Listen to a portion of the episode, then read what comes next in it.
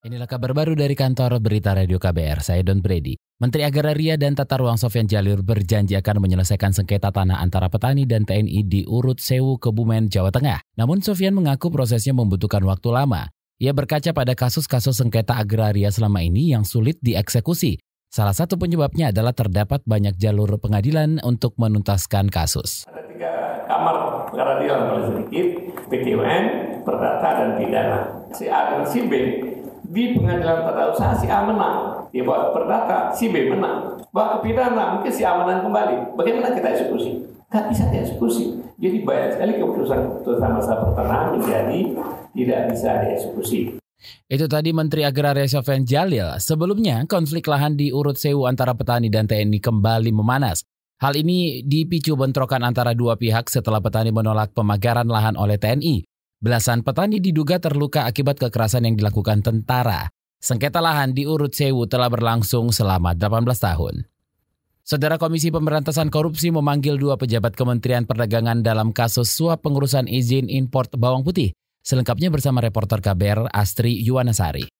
Saudara Komisi Pemberantasan Korupsi KPK hari ini memeriksa dua orang pejabat Kementerian Perdagangan terkait dugaan suap pengurusan izin impor bawang putih tahun 2019. Mereka adalah Direktur Impor Kementerian Perdagangan Ani Mulyati dan Direktur Jenderal Perdagangan Dalam Negeri Kementerian Perdagangan Cahya Widayanti. Keduanya akan diperiksa sebagai saksi untuk tersangka Inyoman Damantra yang merupakan anggota Komisi 6 DPR RI dari fraksi PDI Perjuangan.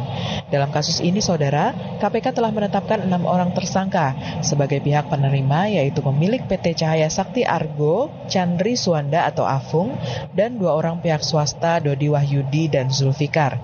Sementara sebagai penerima suap, KPK menetapkan tersangka kepada anggota DPR 2014-2019 Inyoman Damantra, orang kepercayaan Nyoman Mirawati Basri, dan juga pihak swasta Elvianto.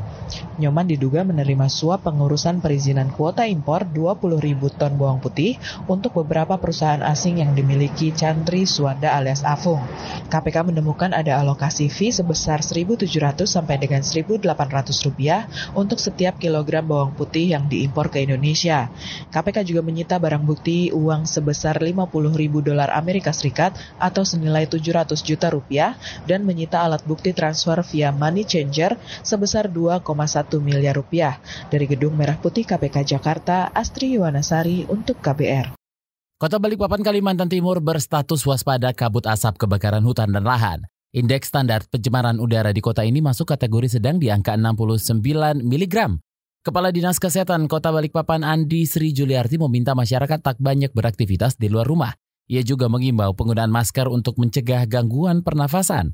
Berdasarkan data hingga Selasa kemarin, sebanyak 3.200 orang terkena infeksi saluran pernapasan atau ISPA. Jikapun harus keluar rumah menggunakan masker, jika muncul keluhan-keluhan terkait dengan saluran pernapasan pada mata, iritasi pada mata, atau mual dan sakit kepala, itu diharapkan segera ke fasilitas pelayanan kesehatan terdekat ya. Itu tadi Kepala Dinas Kesehatan Kota Balikpapan Andi Sri Juliarti. Saudara hingga kini Pemkot Balikpapan belum mengeluarkan status darurat kabut asap. Ini lantaran jarak pandang dinilai masih aman, kecuali pada pagi hari yang terlihat pekat. Selain itu Bandara Internasional Sepinggan masih bisa beroperasi.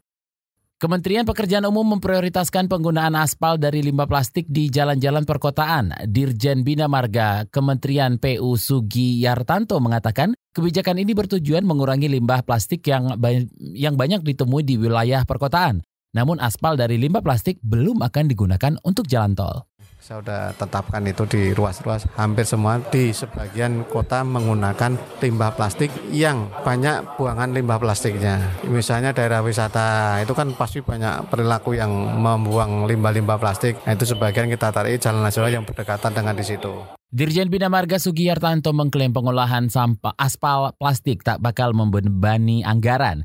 Ia yakin kualitas aspal dari limbah ini sama dengan aspal biasa. Selain limbah plastik, Kementerian PU juga berencana mengolah aspal dari bahan karet.